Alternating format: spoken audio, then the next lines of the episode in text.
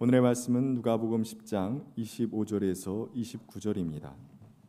어떤 율법 교사가 일어나서 예수를 시험하여 말하였다. 선생님, 내가 무엇을 해야 영생을 얻겠습니까? 예수께서 그에게 말씀하셨다. 율법에 무엇이라고 기록하였으며 너는 그것을 어떻게 읽고 있느냐? 그가 대답하였다. 내 마음을 다하고 내 목숨을 다하고 내 목, 힘을 다하고 내 뜻을 다하여 주 너의 하나님을 사랑하여라 하였고 또 내 이웃을 내 몸같이 사랑하여라 하였습니다. 예수께서 그에게 말씀하셨다. 내 대답이 옳다. 그대로 행하여라.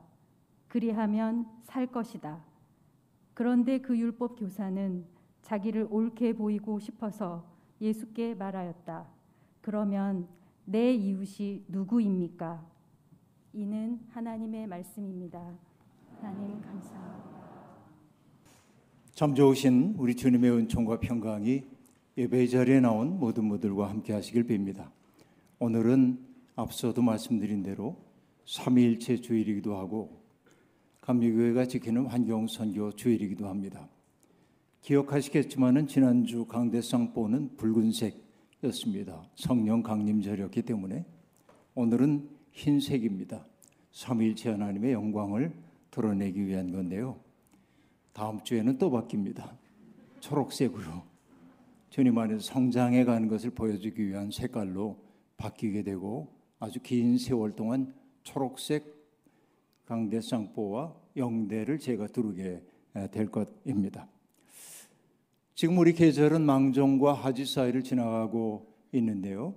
망종과 하지 사이, 이때는 참으로 아름다운 때입니다. 농가 월령가를 늘 가까이 두고 제가 살펴보고 있는데 아, 망종과 하지 사이를 지날 때를 농가 월령가는 아름답게 얘기해주고 있습니다. 드는 낮 베어다가 단단히 헤쳐놓고 라고 말하는데 여기서 단단히는 한 단 한 단씩, 그러니까 보리를 아주 잘 드는 낫을 가지고 베어다가 한 단씩 한 단씩 헤쳐놓고 그 다음에 말합니다. 돌이깨 마주서서 짓내어 두드리니. 젊은 분들은 돌이깨를 본 적이 없는 분들 있을 텐데 나이 드신 분들은 돌이깨를 봤을 거고 그 돌이깨질을 할 때 그 어깨 리듬 이런 것들을 아마 몸으로 느끼실 수 있을 겁니다. 여기에서 짓내어 두드리다라고 하는 말은 아주 어, 그 흥겹게 어, 그 어, 흥에 겨워서 마음껏 기분을 내는 것을 여기 짓내어라고 말하는데 이것을 두드리기 시작합니다. 불고 쓴 듯하던 집안, 그러니까 너무나 쓸쓸하고 적막하던 집안이 조련이 풍성하다 하고 말하고 있습니다. 갑자기 뭔가 풍요로워진 것처럼 느껴진다라고 얘기합니다. 요즘은 이런 풍경 보기 어렵죠. 어, 보리도 많이 경작하지 않고 또 보리를 수확한다고 해도 낫 가지고 베는 일이 없죠. 컴바인 가지고 쓱 베고 어, 이삭을 떨구고 이제 그렇게 하곤 합니다. 그러나 옛날에 그 농경시대를 살아왔던 우리의 기억 속에는 이게 선명하게 이렇게 떠오르고 도리깨질할 때의 그 흥겨움 같은 것도 느껴지고 이제 그럽니다. 그리고 이제 농가월 연간은 이렇게 계속됩니다. 그동안 이제 간당간당 곡식이 떨어져 가고 있었는데 보리를 베어가지고 여름 농사를 지을 수 있는 힘을 얻게 되었다라고 말합니다. 삶이 궁핍했던 거죠. 그리고 노래가 덧붙이는 얘기가 뭐냐면 천심을 생각하니 은혜도 만극하다 그렇게 말합니다. 여러분 여기에 놀라움이 있습니다. 넉넉하고 풍성하고 언제든지 내가 누릴 수 있는 것 있어서가 아니라 간신히 끼니를 잇는 것처럼 느껴지지만은 그러나 그게 하늘의 은혜인 줄을 깨닫기 때문에 정말 생각할수록 만극한 은혜를 느낀다 이렇게 말합니다. 오늘 우리는 그 당시의 사람들보다 훨씬 많은 것들을 누리고 살면서도 내게 부족한 것들만 눈길을 주면서 세상 왜 이래 이럴 때가 많은데 이 마음 잃어버렸기 때문이라고 생각을 해봅니다. 여러분 우리는 지난 이 년 거의 오 개월 정도 코로나십구라고 하는 사태 때문에 굉장히 많은 제한을 느끼며 살게 되었습니다. 저는 그래서 코로나십구라고 하는 게 우리 문명사적 전환의 계기가 되어야 한다고 늘 생각하고 있고, 코로나십구는 그동안 우리가 살아온 삶의 방식에 대한 일종의 경고의 나팔소리로 들어야 한다고 늘 이야기를 해왔습니다. 지구가 몸살을 앓고 있다, 이런 얘기 너무나 많이 들었습니다. 부정하기 어려운 현실입니다. 산업혁명 이후 몇백 년 지나기도 전에 우리는 화석연료의 사용이 급증함으로 세상이 신음하고 있음을, 망가지고 있음을 알고 있습니다. 지구가 병들어 신음하는 징조가 도처에서 벌어지고 있습니다. 학자들은 지구온난화라고 하는 게 얼마나 파멸적 재앙이 되는지에 대한 음울한 예고를 거듭하고 있습니다. 아니, 학자들의 이야기가 아니더라도 우리가 느끼는 바가 많이 있습니다. 곳곳에서 대형 산불이 일어나고 있죠. 그런가 하면은 곳곳에서 우리가 가뭄이라든지 혹은 대홍수가 찾아오기도 합니다. 또 어떤 지역에서는 그럴 리가 없는데 그 지역에 극한의 더위가 몰려와서 사람들을 어렵게 만들기도 하고, 또 어떤 지역에서는 극한의 추위가 찾아와 사람들을 어렵게 만들기도 합니다. 그뿐만이 아니죠. 빙하와 만년설들이 다 녹아내리고 있어서 해수면이 상승하고 연안지대에 살고 있는 사람들의 삶이 위협받고 있고, 이미 태평양 지역에 있는 섬나라들은 수몰의 위기 속에 처해 있다는 사실을 우리가 두렵게 바라보고 있는 것입니다. 기후는 예측하기 어렵게 변덕스럽고 기후 재앙의 규모는 날마다 커지고 있는 게 우리의 현실입니다. 그뿐만이 아니죠. 전 세계인들의 이동성이 증가하면서 한 지역에 국한되어 있던 병들이 전 세계화되기 시작했고, 그래서 우리는 어느 한 지역에서 극심한 병이 나타났다고 한다면 머지않은 장래에 저 위협이 우리에게까지 찾아올 것임을 짐작하지 않을 수 없습니다. 그뿐만이 아닙니다. 지하수는 오염되었거나 고갈되어 가고 있고, 지표수들 또한 다 말라가고 있습니다. 흙은 산성화되고 있지요. 바다 연안 생태계도 다 망가져가고 있습니다. 그 때문에 여러분, 황금어장이라고 얘기했던 해안지대는 백화현상 때문에 불가사리 이외의 것들은 살기 어려운 그런 형편이 되어가고 있습니다. 많은 어부들이 얘기하죠. 이전에 여기에 정말 많은 물고기가 잡혔는데 이제는 물고기 찾아보기 어렵다는 얘기가 심심치 않게 들려오고 있습니다. 그뿐만이 아닙니다. 플라스틱 문제도 대단히 심각한 문명의 문제가 되어버리고 말았습니다. 플라스틱은 유기화합물을 가공하여 가지고 만든 고분자 화합물을 이루는 것이죠. 열이나 압력을 가하면 다양한 형태로 변형시킬 수 있기 때문에 플라스틱은 정말 인간이 만들어낸 가장 뛰어난 사용성이 높은 그런 물건처럼 보였던 것이 사실입니다.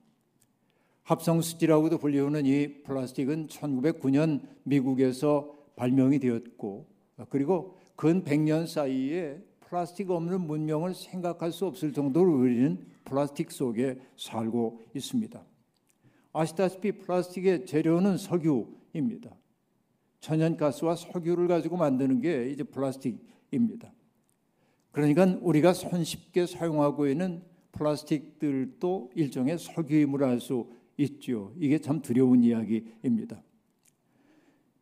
여러분, 이 플라스틱이라고 하는 것은 사람들에게 뭔가 멋진 신세계를 보여주는 것으로 보입니다. 미국에서는 그런데죠. 내가 돈을 지불할 때 크레딧 카드 가지고 지불을 한다고 얘기할 때 그 크레딧 카드란 말 대신 플라스틱이란 말을 쓴단 말이에요. 플라스틱으로 지불하는 거예요. 그런가 하면 여러분, 남자가 되었든 여자가 되었든 여러분, 미용을 위한 성형을 하는 분들이 있는데 그 성형 수술을 일컫는 말은 뭡니까? 플라스틱 서저리이죠.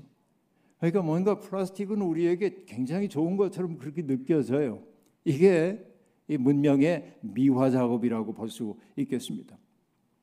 그런데 고분자 화합물은 자연 속에서 잘 용해되지 않죠. 그 때문에 우리는 이 플라스틱이 미세하게 분해되어서 강으로 흘러가고 바다로 가고 숲을 오염시키고 한다는 것을 알게 됩니다. 그리고 바다 생물이나 강에 있는 그 생명들이 플라스틱을 흡입하고 몸속에 누적되고 그것을 잡아먹는 인간의 몸속에도 플라스틱이 점점 쌓여가고 있다는 거죠. 지금은 인간의 편리함을 위해 만들었던 그 놀라운 발명품이 인간의 생존을 위협하고 있고 생태계 전체를 위협하고 있는 시절이라고 볼 수 있습니다. 그 때문에 도처에서 피조물들의 신음소리가 들려오고 있습니다. 하나님이 보시면서 흐뭇하게 바라봤던 창조 세계가 인간의 과도한 욕망과 소비로 말미암아서 병들고 말았습니다. 하나님이 보시기에 좋았다, 하나님 보시기에 힘이 좋았다라고 했던 세계는 우리는 이렇게 물을 수밖에 없습니다. 하나님, 지금도 보시기에 좋으십니까? 하나님 보시기에 좋았던 그 세상이 여전히 아름다운지 우리는 묻지 않을 수가 없는 것입니다. 하나님이 보시기에 좋았다라고 한 말을 우리가 발설하며 흐뭇해하고 있지만 그 고백 속에 담겨있는 의미는 뭐냐면 하나님의 마음을 헤아리는 삶의 방식을 취해야 함을 나타내는 거예요. 그냥 하나님 보시기에 좋았다, 객관적으로 우리가 성경의 지식을 아는 게 중요한 게 아니라 하나님 보시기에 좋았다라고 했던 그 세상을 이루는 게 인간의 청지기로서의 소명이라는 사실을 두렵게 받아들여야 한다는 얘기입니다. 여러분, 세상에 존재하는 모든 것 속에서 하나님의 숨결을 느끼고 계십니까? 그리고 세상에 존재하는 모든 것들을 아끼시는 하나님의 마음이 여러분 느껴지십니까? 그렇다면 여러분 영적 존재라고 말할 수 있습니다. 그러나 인간이 영적 존재라고 말하면서도 세상에 가득 차 있는 하나님의 신비, 그런 게 하나도 눈에 들어오지 않고 하나님의 마음 아픔이 내게 느껴지지 않는다고 한다면 우리는 교회를 몇 년을 다녔건 우리는 여전히 하나님의 마음으로부터 멀어진 사람이라고 말할 수밖에 없는 것입니다. 우리가 정말 하나님의 눈으로 세상을 바라보게 될 때 우리는 고백하지 않을 수 없습니다. 주 하나님 지으신 모든 세계, 정말 그 하나님이 만드신 모든 세계 얼마나 신비한지를 우리가 느낄 수밖에 없는 것이죠. 그러나 오늘 세상에 있는 모든 피조물들은 썩어짐의 종살이를 하고 있다고 말하고, 그래서 하나님의 아들, 딸들이 나타나기를, 그래서 그 종살이로부터 해방시켜 줄 것을 기다리고 있다고 로마서가 이야기하고 있습니다. 한때 여러분, 사람들은 창조 세계를 돌보는 것이 신앙과 무슨 관계가 있냐고 말하는 사람이 제법 많았습니다. 저도 그런 이야기 많이 들었습니다. 예수 그리스도의 피의 공로로 우리가 구원받았으면 됐지, 세상을 아름답게 돌보는 게 신앙과 무슨 관계가 있냐고 말하는 사람들을 봤습니다. 무지하기 때문에 하는 얘기죠. 여러분, 우리는 하나님이 역사를 섭리하시는 분, 구원하시는 분이라고도 말하지만은 더 근원적인 고백은 무엇입니까? 하나님이 창조주라고 고백하잖아요. 세상에 존재하는 모든 것들이 하나님으로부터 나왔다고 우리가 믿잖아요. 그렇다고 한다면 세상을 아름답게 보존하고 지켜가는 것이 기독교인들의 책임이 아니고 무엇이겠습니까? 생태계의 위기에 대해서 응답하지 않는 신앙은 진정한 신앙이라고 말할 수가 없다라고 하는 얘기입니다. 이게 우리들이 두렵게 자각해야 하는 아주 중요한 신앙적 도전이라고 말할 수 있겠습니다. 인간에게 주어져 있는 책임은 하나님의 창조 세계를 잘 가꾸고 돌보고, 그리고 각자 피조물들이 자기의 영역에서 자기에게 주어져 있는 생명 본연의 모습을 충실히 살아내도록 돕는 역할이었습니다. 이게 인간에게 주어져 있는 소명이었습니다. 하지만 인간은 그 자연을 제멋대로 탕진해버리고 말았습니다.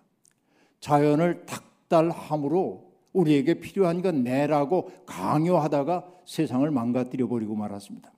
이게 오늘의 세상입니다. 철저한 참회가 필요한 것은 바로 그 때문입니다. 박승옥이라고 하는 선생님이 썼던 책 제목이 떠오릅니다. 잔치가 끝나면 뭘 먹고 살까라고 하는 책입니다. 그 제목 자체가 뭔가 묵시록적 세계를 우리에게 보여주고 있습니다. 박승옥 선생이 얘기하고 있는 잔치는 다른 것 아닙니다. 자연 약탈을 극대화한 석유 문명을 얘기하는 것이고, 자연 약탈을 극대화함으로 이루었던 인간의 문명이라고 하는 게 이제 끝을 향해 가고 있다는 것입니다. 여러분 기름값이 엄청 올랐죠. 우리나라도. 미국도 오늘 아침에 제가 신문에서 본 겁니다만 오늘 아침에 미국이 일 갤런당 오 달러가 넘었다고 얘기하죠. 근데 사실 제가 한 달 전에 미국에 있을 때 이미 어떤 도시가 보면 오 달러 넘은 지 한참이었어요. 경유값은 육 달러가 넘은데도 제가 여러 군데를 봤습니다. 그러니까 여러분 화석연료 시대가 지금 점점 점점 종언을 향해 가고 있다는 사실이 명백하게 드러나고 있다 하는 얘기입니다. 그런데 우리의 일상생활을 구성하고 있는 것들을 보면은 구십 퍼센트 이상이 석유에 의존하고 있단 말이에요. 먹는 것, 입는 것, 우리가 누리고 사는 모든 것들이 석유를 통해서 나온단 말이에요. 여러분 우리가 먹는 게 뭐 석유를 통해 나옵니까? 여러분 그럴지 모르지만은 농사짓는 농기계들 그 뭘 움직여요? 겨울에 농사짓기 위해 비닐하우스 짓고 거기에 온도 유지하는 거 뭘 가지고 합니까? 전부 석유를 통해 하는 것 아닙니까? 모든 게 다 그렇게 연결되어 있는 것이죠. 우리가 입고 있는 옷도 마찬가지이고 이게 우리의 현실이에요. 흥청망청 언제든지 잔치를 벌일 수 있을 거라고 인간은 그렇게 얘기했지만은 잔치가 끝나가고 있다는 것이 여러분 오늘의 진실 아닙니까? 이제는 생존이 문제가 되는 때가 정말로 오는 거예요. 인간의 욕망을 통제하지 않고는 지구의 미래가 밝지 않습니다. 돈이 주인 노릇하는 세상은 더 이상 지속 가능하지 않다라고 하는 얘기입니다. 세상은 끊임없이 사람들을 욕망의 쳇바퀴 위에 올려놓고 뭔가 저 앞에 행복이 있는 것처럼 말하지만 우리는 앞으로 가지 못해요. 제자리를 돌 뿐이죠.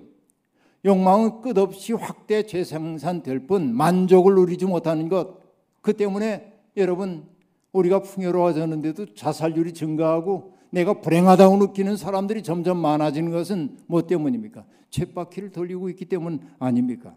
이게 우리의 현실입니다. 이 시대에 우리가 꼭 회복해야 할 가치가 있습니다. 그건 뭐냐면 우리의 삶이 신비라고 하는 거예요. 내가 이 세상에 없지 않고 있다는 게 신비하고 그리고 세상에 하나님의 숨결이 가득 차 있다는 것을 알아차리는 게 필요해요. 그뿐만이 아닙니다. 내가 누리고 있는 모든 것들이 하나님의 선물임을 자각하기 시작해야 합니다. 이것이 그 욕망의 쳇바퀴에서 내려올 수 있는 길이기도 합니다. 미국 인디안 가운데 오난다가라고 하는 부족이 있는데 그 부족 아이들을 교육시키는 학교에서는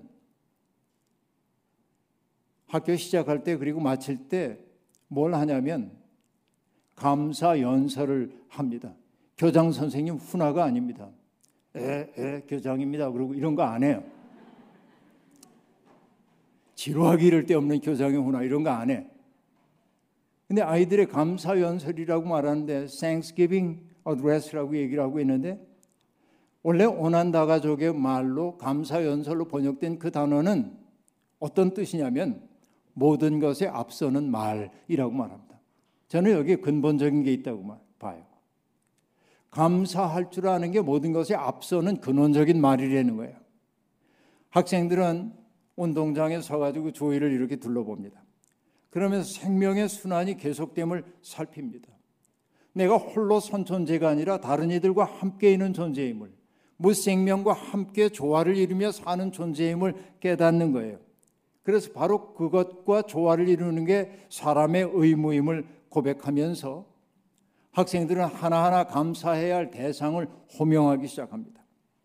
그리고 그 까닭을 밝혀요. 대지에게 감사합니다. 대지는 우리에게 먹을 것을 주고 대지는 우리가 굳건히 디딜 수 있도록 해주고 등등 대지에 대한 고백을 합니다. 다른 아이가 말합니다. 물에게 감사합니다. 이유를 설명해요. 물고기에게 감사합니다. 나무에게 감사합니다. 밭작물에 감사합니다. 약초에 감사합니다. 바람에 감사합니다. 해와 달과 별에 감사합니다. 동물들에게 감사합니다. 이러면서 감사의 어드레스, 감사의 연설을 하는 거예요.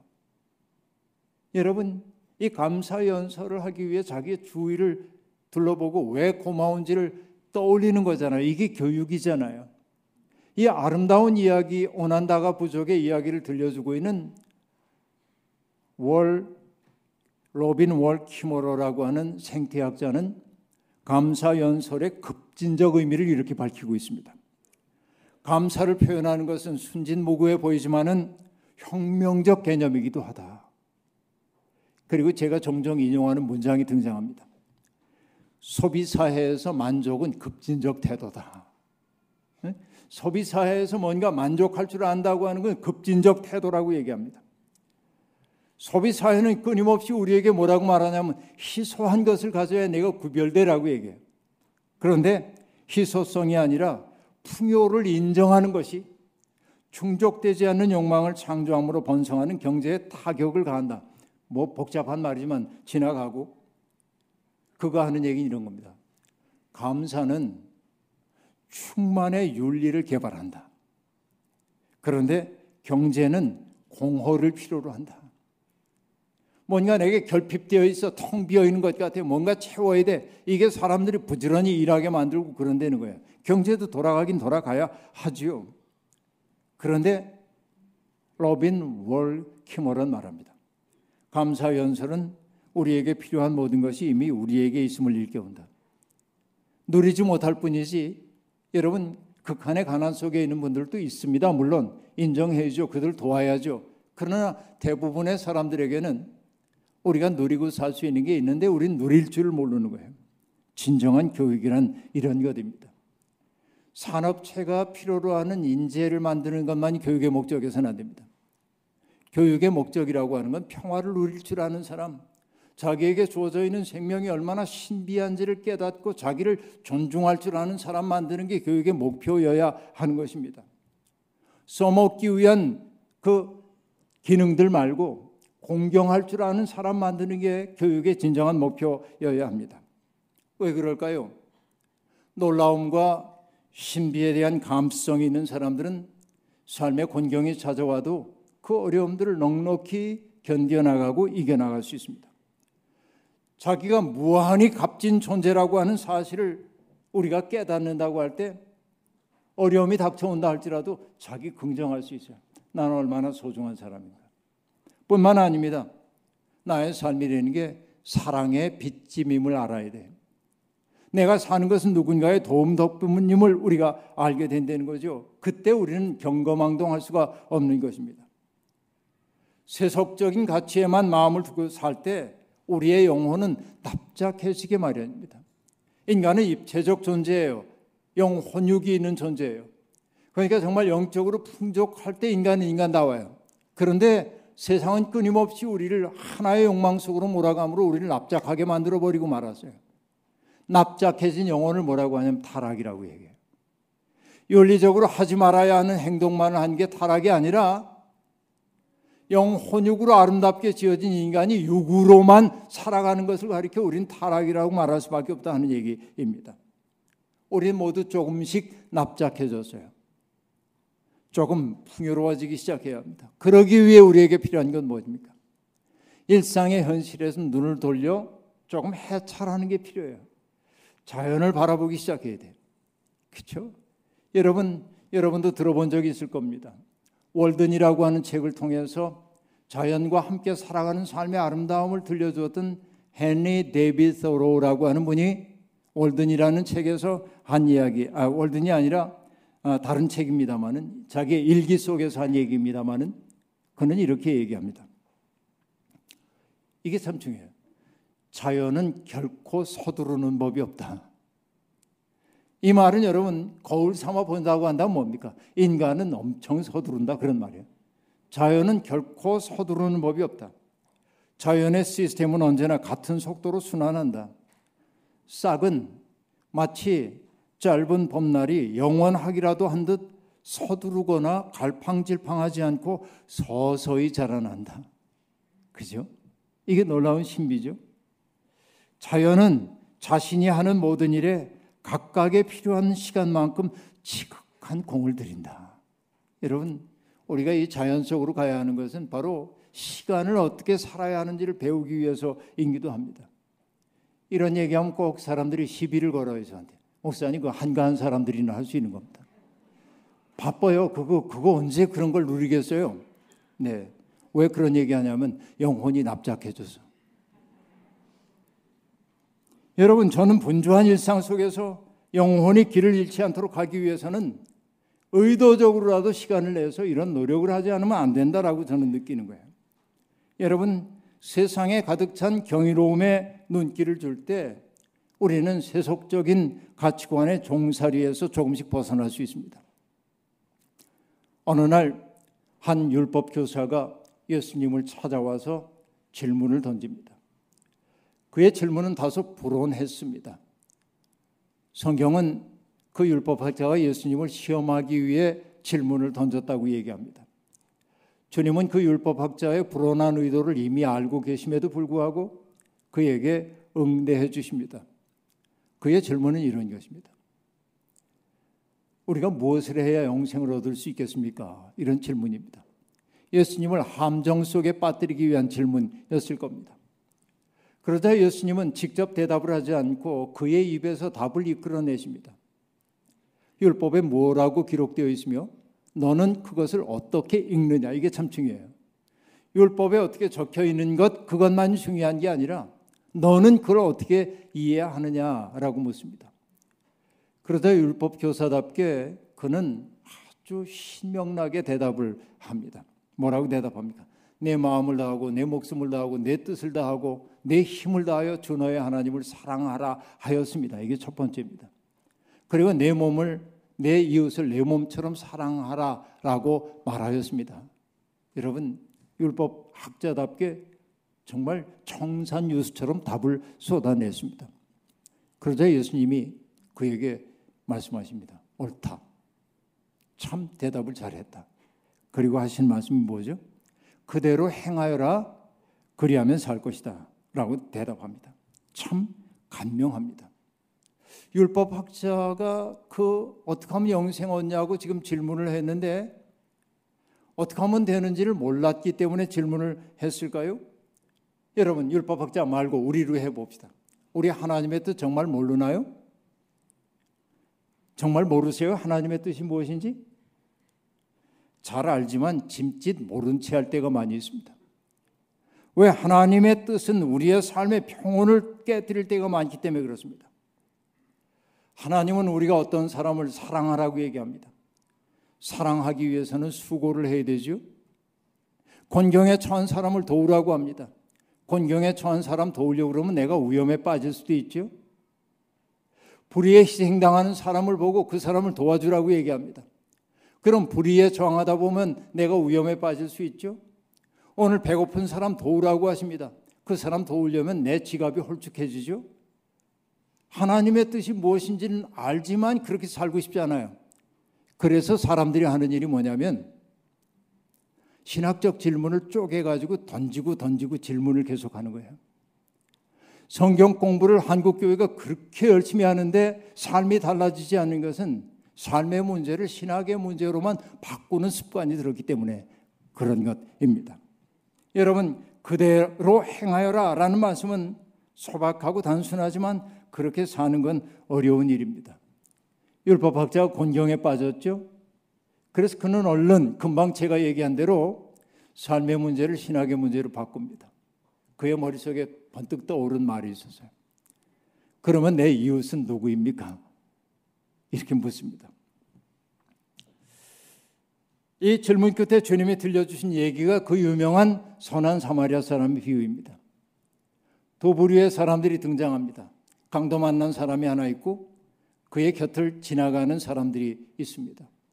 제사장과 레위 사람은 고통받는 사람을 돕는 게 하나님의 뜻임을 알지만 모른 채 하고 지나갑니다. 사마리아 사람은 유대인들에게 의해서 천대받는 사람이지만 차마 그를 곤경 속에 버려둘 수 없어서 그에게 다가가 그가 필요로 하는 모든 도움을 다 기꺼이 베풀어 줍니다. 그 비유를 들려주신 다음에 주님이 묻습니다. 내 생각에는 어떠하냐? 누가 이 강도 만난 사람의 이웃이 되어줬느냐라고 묻습니다. 그러자 그는 자비를 베푼 사람입니다. 라고 대답합니다. 자, 질문이 바뀌었습니다. 내 이웃이 누구입니까? 그러자 주님은 이 질문 바꿉니다.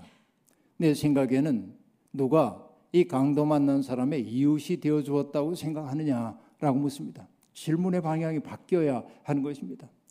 질문이 바뀌면은 대답도 달라질 수밖에 없는 것입니다. 그런데 이 말씀을 읽다가 저는 내 이웃이 누구입니까? 라는 이 율법 교사의 질문이 우리들의 질문이기도 하다는 사실을 알았고, 만약에 오늘 이 십일 세기를 살고 있는 우리가 우리의 이웃이 누구입니까? 라고 묻는다면 주님은 뭐라고 하실까? 우크라이나에서 전쟁에 죽어가는 사람들, 난민되어 떠돌고 있는 사람들, 시리아에서 쿠르드족과 뭐 아이시스 같은 사람들에 의해 쫓겨나고 그리고 죽어간 사람들, 이런 사람들을 돌봐라라고 하는, 산불 이재민들 돌봐, 그게 너희 이웃이야, 이렇게 얘기하겠죠. 그러나 내 이웃이 누굽니까? 라고 얘기할 때 주님은 얘기할 거예요. 신음하는 피조세계가 내 이웃 아니냐, 그 신음하는 피조세계의 이웃이 되어줘야 하지 않겠느냐, 저는 이렇게 말씀할 거라고 생각을 하는 겁니다. 엠마누엘 레비나스라고 하는 철학자는 얘기했습니다. 인간의 도덕적인 의무라고 하는 것은 타자의 얼굴과 만나는 순간에 발생한다고 말합니다. 내가 외면하고 싶은 타자들, 그 얼굴과 만나고 그의 이야기에 귀를 기울이고 그의 삶 속에 연루되게 될 때 인간 비로소 도덕적 주체로 서게 된다는 거예요. 달리 얘기하겠습니다. 강도 만난 사람, 신음하고 있는 피조세계와 얼굴을 대면하게 될 때 우리는 비로소 하나님의 백성으로 빚어진다는 말 아니겠습니까? 이게 레비나스가 하고 있는 이야기이지요. 그렇습니다. 그럼 여러분, 우리가 이 피조세계를 돌봐야 하는 까닭은 무엇입니까?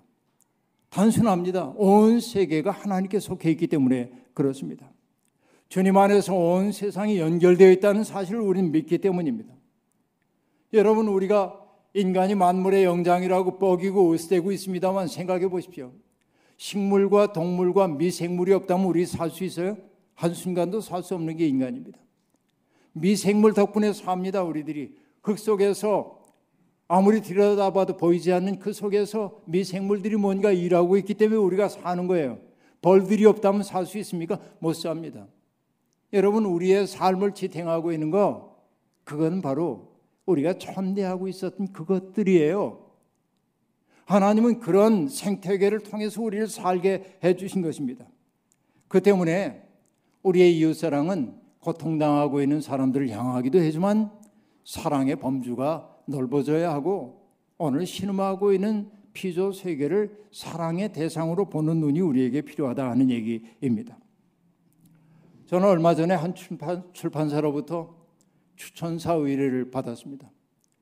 일 년에도 열 권 이상 제가 추천사를 쓰는 것 같은데 어찌 하다 보니까 추천사 전문 목사가 된 셈인데, 좋은 책들 소개하는 일은 좋은 거죠. 그런데 제가 미국 떠나기 전에 그 추천사 의뢰가 들어왔는데 우리말 책 제목은 안 나오고 영어로 어떤 제목이냐면 와일드 호프라고 하는 책이었습니다. 야생의 희망이라고 얘기할 수 있을는지 뭐 그런 거예요. 게일 보스라고 하는 분이 쓴 책인데 그 책을 내가 추천할 만한 책인지를 원고를 이렇게 넘기다가 제가 감명을 받았어요. 그 책의 부제는 뭐냐면 사라지는 것들이 사순절에 들려주는 이야기, 그렇게 되어 있어요. 부제가 그래요. 그리고 그 책의 구성은 어떻게 되어 있냐면 육 주 동안의 사순절 기간을 보내는 동안 매주 네 종류의 멸종 위기 정도를 기억하자는 거예요. 너무 감동스러웠어요. 그리고 그 저자가 그 책을 쓴 까닭이 뭐냐면 사람들이 그 멸종 위기 정도들이 얼마나 놀라운 존재인지를 보면은 하나님의 마음을 느끼지 않을 수가 없다는 게 첫 번째고, 그러나 그렇게 놀라운 하나님의 기적이 얼마나 큰 위협 속에 있는지를 일깨워주기 위한 거래요. 제가 그 추천사를 쓰고 나서 엊그저께 우리 목회실에 제가 말했습니다.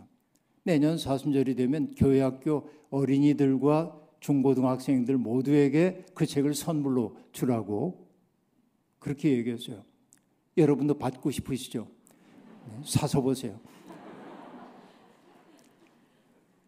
그런데 거기에 보면요, 수마트라 오랑우탄, 붉은 가슴 도요새, 아무르 표범, 파나마 금개구리, 보노보, 아프리카 코끼리 등등등등 멸종위기종들 그것들이 쭉 나와요. 주님의 고난을 생각하는 그때 이것들을 한번 돌아보자고 한 그 얘기가 정말 가슴 울리게 다가왔습니다. 여러분, 우리가 정녕 하나님을 창조주라고 고백한다면 땅과 그 속에 거하는 것들을 함부로 대하면 안 됩니다. 믿음의 사람들은요, 피조물들이 기다리고 있는 하나님의 아들, 딸들이 되어야 합니다. 우리가 할 수 있는 일 아무것도 없다고요? 아니요, 할 수 있는 일부터 시작하면 됩니다. 조금 덜 쓰고 조금 불편한 삶을 즐겁게 선택해야 합니다. 저고 오랫동안 좋은 관계를 형아우로 지내고 있는 시인 고진아 목사의 원주 집, 자기 집에다가 당호를 붙여놨는데 그 당호가 뭐냐면은 불편당입니다. 불편한 집이에요. 불편하게 살기로 작정한 거예요. 이게 생태적 삶입니다. 우리는 편리함을 추구하지만 조금 불편해. 즐겁게 불편을 선택하면 되는 겁니다. 이러한 실천이 무너져가고 있는 생태계를 재건하는 데 얼마나 도움이 될지는 알 수 없습니다. 그러나 우리는 마땅히 해야 할 일이기 때문에 시작해야 합니다. 결과는 하나님께 맡겨야 하는 거죠. 바울 사도의 말을 기억합니다. 선한 일을 하다가 낙심하지 맙시다. 때가 이르면 거둘 것입니다. 저는 이 말을 문자 그대로 믿습니다. 지금 우리의 이웃인 창조 세계가 끙끙 앓고 있습니다. 탄소 배출을 최소화하는 삶을 우리가 살 때 주님이 보기에 좋다라고 말씀하실 것입니다. 우리의 노력, 작은 노력, 그 노력을 통해 하나님은 일하실 것입니다. 만리장성도 하나의 도루 위에 또 다른 하나의 돌을 올림으로 시작되었던 것처럼 미켈란젤로나 렘브란트나 혹은 레오나르도 다빈치의 작품도 선 하나 긋는 것으로 시작했던 것처럼 우리의 작은 실천이 쌓여지게 될 때 우리는 새하늘과 새 땅이 우리에게 도래함을 보게 될 것입니다. 낙심하지 말고 꾸준히 그런 삶을 실천할 때 주님은 우리와 더불어 세상을 구원하시리라 믿습니다. 먹고 마시고 입고 소비하는 모든 행위가 하나님을 향한 예배가 되기를 주의 이름으로 축원합니다. 아멘. 주신 말씀 기억하며 거듭의 기도 드리겠습니다. 하나님, 우리는 마땅히 해야 할 일을 피하기 위해 가끔 우리의 이웃이 누구입니까? 라고 물을 때가 있습니다. 그러나 주님은 물으십니다. 누가 이 강도 만난 사람의 이웃이 되어주었냐고. 우리가 주님께 우리의 이웃이 누구입니까? 라고 물으면 주님은 고통받는 인류, 타자화된 사람들을 가리키기도 하시겠지만 신음하고 있는 피조 세계가 너희의 이웃이라고 친절하게 일러 주실 것 같습니다. 하나님, 그 마음 가지고 살게 도와주시고 온 세상에 가득 찬 하나님의 신비를 바라보면서 그 세상 지켜내기 위해 노력하는 우리 모두가 되게 하옵소서. 예수님의 이름으로 기도하옵나이다. 아멘.